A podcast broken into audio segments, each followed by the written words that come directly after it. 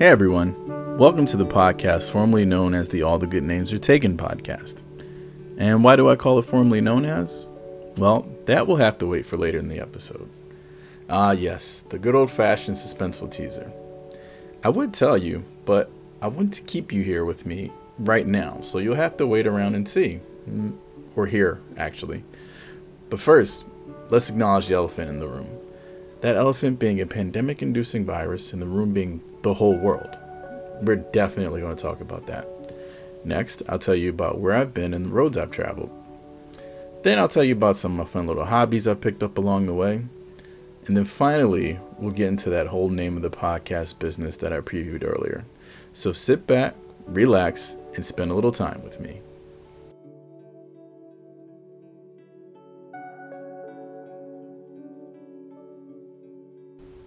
Now, many argue about its origins, its potency, and some, its very existence. But the coronavirus, COVID 19, is here, and the most scientific terms you will ever hear is very much a thing. If you are listening to this sometime in the future, right now it's May 2020, almost June. Right now, I'll provide you a small but brief timeline of events. I promise you I'm not that type of podcast, but for just today, it's always great to have some context. First, let's go over the what. What we are calling the coronavirus is identified as COVID 19, formerly known as the 2019 novel coronavirus. That's actually the name of the disease. The virus that causes it is known as Severe Acute Respiratory Syndrome Coronavirus 2, or SARS CoV 2, or SARS CoV 2. Those of us familiar with the SARS acronym now know what that stands for. The disease has the number 19 to denote the year it was discovered in this case. The earliest known cases as of now happened in December 2019 and rapidly spread from there. By the end of winter 2020, it was in every known country in the world. To date, millions have contracted it, thousands have died from complications of it, and thousands have recovered from it. Those are the reported facts. And now, the world fights this, with no clear declaration of victory in sight. In America, where I live, it all seemed so far away. Until it didn't. Sporting events and festivals canceled, schools shuttered, businesses closed, some forever. Social distancing, flattening the curve, stopping the spread, buzz phrases that all became the rage. This is what I know. Many have died, many more will before this is all over with. In addition to lives, some dreams will die as well such as that small business owner whose business started off to little fanfare and even less money. But somehow, they were able to carve out a little niche for themselves, gain a little foothold, and over time, started to really see some light at the end of the tunnel. And what you know, this year was shaping up to be their biggest year yet. But then came March. And as the pandemic came marching in, that business's survival probability went marching out. According to the recent U.S. Bureau of Labor Statistics, 20% of small businesses fell within the first year. By year five, that number increases to 50%. For me, this is a very real, very poignant topic because I am that small business owner. I've had my own small business for a little over two years now. It wasn't easy work, but I was building something. Slowly, it did not take off. Some months were okay, some months were terrible and some months were even worse than terrible. But I knew, I knew that to be part of the trade off financial stability for a possible payoff in the future. Year one, that payoff did not come. But that was to be expected. I started with no clients. Year two, I picked up some steam. Instead of worse and terrible months, there were just terrible months and not so bad months. But we found a system and the success started trending upwards. Upwards into year three. In year three, started out fantastic. In the three months leading up to March, I had my best months ever. And then March came, and everything stopped. One by one, getting calls and texts from clients informing me that my services won't be needed for the foreseeable future. And just like a health bar in a fighting game, my HP went to zero pretty quickly and there will be no continue button for me. I'm proud of my business, It's something I built myself brick by brick. It served its purpose. And unfortunately, it's it did not survive this. I don't have the luxury of sitting back and feeling bad for myself. I have to get back into the game.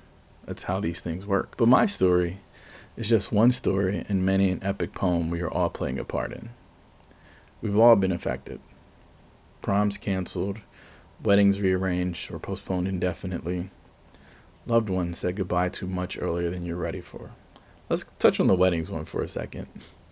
Imagine, there you are, getting ready to say yes to forever with another individual. And now you're given that ultimate are you sure question mark.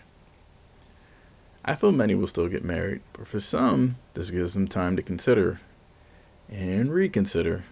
And all of a sudden, well, forever is quite a long time, isn't it? And maybe this is a sign. Dear listener, right now there's someone who knows for a fact they're leaving their significant other when it is now free to move about the country. And the other person has no idea. Or maybe they do. My niece is a senior in high school. Yep, I'm old. But she does amazing at school. She was on all the teams and all the honor rolls. And this year was great, going great for her.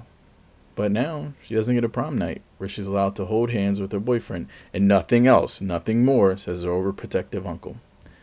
She doesn't get to walk across that aisle with her family and friends, watching, cheering on her accomplishments. She doesn't get to work that crappy part time summer job leading up to her first year of college, as that is a rite of passage for many an incoming freshman. Namely, all that was snatched away from her. Like that. And I've had friends lose loved ones recently. While their pain is mine to share with them, their story is not mine to tell. But these are the stories unfolding, and many more like these. And more will unfold as we go. The world will be changed, and its people in it. A little worse for the wear, perhaps, when we get to the other side of this. And that's just it. There will be another side to this. Eventually, where this will cease to be a threat that it is today. When businesses get back to businessing the business, people will play and laugh and dance together. And as this gets further away in the rearview mirror of a time, we will move on. And we will find a new normal, as is life. But we will all remember when it stopped when time stood still and nothing felt the same. Switching gears, during my business's last operating week in March, I was busy. How busy? On the road every day of the week, two flights, two road trips, 10 total states busy. I've never had so much planning, executing, failing, recalibrating before in my life. Flights were booked, flights were canceled by the airlines, flights rebooked at the 11th hour. Speaking of flights, those were the emptiest flights of my life. If not for the reason they were empty, and also my acute fear of falling out of the sky, plummeting to certain doom due to the constant turbulence, they would have been the best flights of my life. I'm not a small man, and I'm often having to fight over space when I'm on flights, conceding a bit of leg room if I could just use the armrest nestled between myself and the passenger next to me, giving them that apologetic look and shrug as my shoulders signal that I'm an athlete that my gut would portray otherwise. So, to have a whole row to myself was only akin to the feeling of flying first class for me. The flights themselves, eerie. The flight staff doing their best to remain calm while the stress was visible in their faces. The plane's palpable tension as we fly into the known yet unknown destination. Everyone holding the collective breath when a passenger unsuccessfully tries to stifle a random cough. The rush off the plane and out of the airport in a time that would make a Jamaican sprinter proud those were the tense moments for me. But also, if I'm allowing myself a bit of imagination, a little enjoyable. I'll get back to that thought later. As I would categorize myself as cautious, others would call me paranoid. I would dump the top layer of clothes that I wore after getting off the plane. For the most part, I wore things that I knew I would not miss and wouldn't be of much use to anyone else. Except my blue hoodie. That was one of my two favorite hoodies. It was nondescript, no special designs, not particularly comfortable or warm.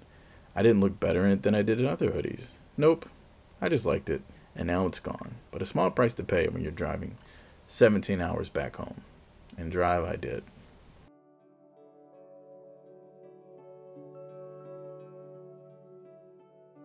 I have a fondness for driving. I always have since I've gotten my license. Instead of taking the fastest road, I try to take the most scenic when possible. I have driven through towns, up coast, and around cities near and far. There's just something romantic about your thoughts, the roads, and the many miles you have to keep. Watching the other cars go by, wondering where they've been, wondering still where they have to go. Even the gas stations with their different personalities one selling corn and fireworks, the other selling overly large t shirts. And the rhythm. There's a rhythm to driving, a zoning out you can do while still maintaining safe awareness, even on a road you've never been before, but somehow know exactly where to go. Well, thanks to the road signs and the GPS. And these trips did not disappoint for me. In the car, when it was just myself and the road, no hourly updates on the numbers. Sometimes I'd listen to music, Sometimes the hum of the tires hitting the gravel was the only expression I needed. For a week, I got to say one last sweet goodbye to a chapter in my life. The time when I tried to do something different and it failed. And while I do have regrets, I am moving on and not looking back. But at least I got to say goodbye to my business on a high note. In the meantime, I'm doing what I can applying for jobs, picking up hobbies, honing crafts, crafting skills, skilling traits. One thing's for sure if and when I make it out of this thing, I'll be a lot more well rounded and marketable. If only there will be jobs to be had once this thing is over. I make as few trips possible to the stores that remain open.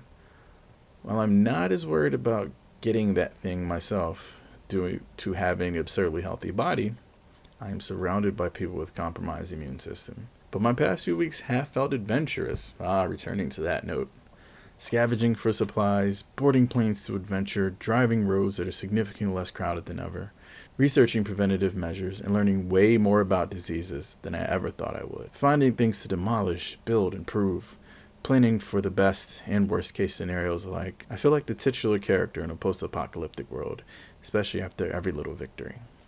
For example, taking that chance and going to one more store to see if they have those vaunted sacred disinfectant wipes finding that they're indeed stocked with them, and deciding to take only what I need so that others may survive. That's my way of doing my part. After all, I don't have a scientific background. I'm not immeasurably wealthy, and I'm not essential staff.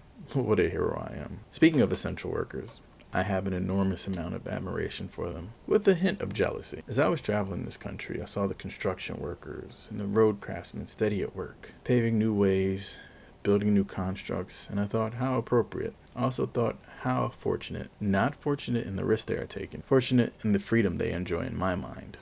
The sun on their backs, a gentle breeze on their face, something to do into the wee hours of the night until it's time for a good night's sleep. And then I realize I'm over romanticizing things. Sure, that's the experience for some, but some don't want that risk.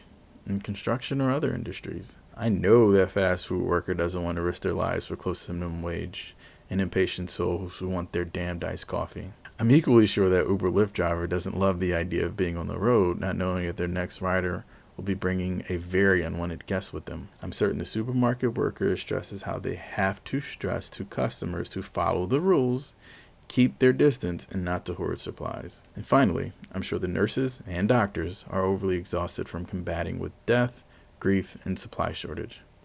I'm aware of all this, but with the very real concern of running out of money soon, I'm just a bit envious. So, I've been applying to jobs. It's an arduous task, mostly because it's boring, so very boring, super boring. But hopefully, it will be rewarding before I'm out in the street.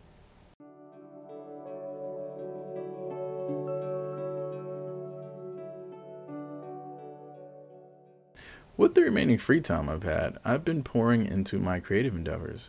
I've been writing more. Probably have made more videos in the past three months than I did all of 2019. But what I am enjoying most by far is learning how to play the guitar. I started a few months back eager to pick up a musical hobby, and now it saved my life. I think the voice is the greatest instrument of all, and there's something ethereal about the piano. Favorite has always been the guitar. I can go into all the technical reasons why the guitar is amazing and talk about this master and that, but I don't have to. The guitar is just cool. I've been at it since October and I'm quite terrible. Or I'm a beginner, rather. I watch all the videos and get equal parts inspired and discouraged. Inspired because it shows me where this instrument can go to heights that seem impossible. Discouraged because I feel I have neither the talent or the time to ever reach those heights. They may as well be impossible for me. I was never a music prodigy. I didn't start early. I didn't make any breakthroughs my first night or first week.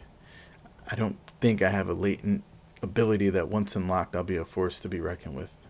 I won't achieve fame, fortune, or glory, but those are not the things I'm seeking. Things have either come naturally for me and I excel pretty quickly, or things are difficult and I move on to something else. Well, this right here does not come natural to me, and I am struggling. I suck right now, and I love it. I am embracing the suck. I am learning to love the journey because it will be a long one. Every single note that rings out perfectly, every chord I strike right, every song I somehow muddle through, I'm enjoying every moment of it. My goal isn't to be the best ever. It's to see how good at this I can be just because I enjoy it. And now, I'm making progress. Little by little, day by day. The ritual of practice. Repeating exercises over and over and over again until they become muscle memory. On the good days, that is. On the not so good days, I'm reminded that I'm a beginner, screwing up routines that I nailed just the day before. I'm embracing this. Because at some point, I'll be some semblance of good at this. I'll forget to practice and instead pick up and jam. I'll skip a day because I'm too busy and have things to do, and I'll just do more tomorrow. I'll let my current guitar collect dust as I moved on to better and more expensive gear. I'll have hard opinions about musicians. Okay, okay. So I actually already have those, but moving on. I'm embracing the time I have to put into this because it's time I have. And as we are so painfully reminded, time is the one thing you can't get back. And before you know it, yours is up. Speaking of time, we've neared the end of this episode. I know you were just getting comfortable, but not to worry. I'll be back. A few months back, I finally got my podcast accepted to the Apple platform.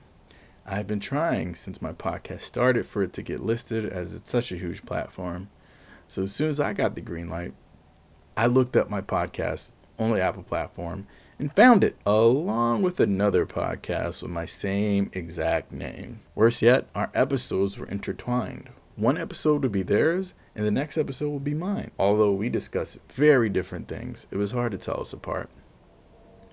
At that point, I was left with two options to keep my name and keep producing episodes and hope they change theirs, or give up the name that I so lovingly chose over all other names. Well, time to come clean. I have a confession to make. That name was never meant to be permanent for me. This podcast was never meant to be just me. The name, just like me being a solo host, was always supposed to be a placeholder until my co host joined and we could think of a name together. Well, the co host never joined, and I ran with the name much longer than I intended to because it is a catchy name after all. And if I felt like it, I would keep the name. I would continue to put out content, let the listeners decide which podcast should clearly keep the name. However, as this is my show, I think a name to reflect that is a bit more appropriate. And realistically, it didn't take me a long time to think of a new name. After all, I just had to think what is this podcast? It's me talking to you, giving you my point of view. At its heart, that's all it will ever be. Henceforth, let this show be known as As Told by Reese. And if you get that reference, you're amazing. If you don't, you're incredible anyway.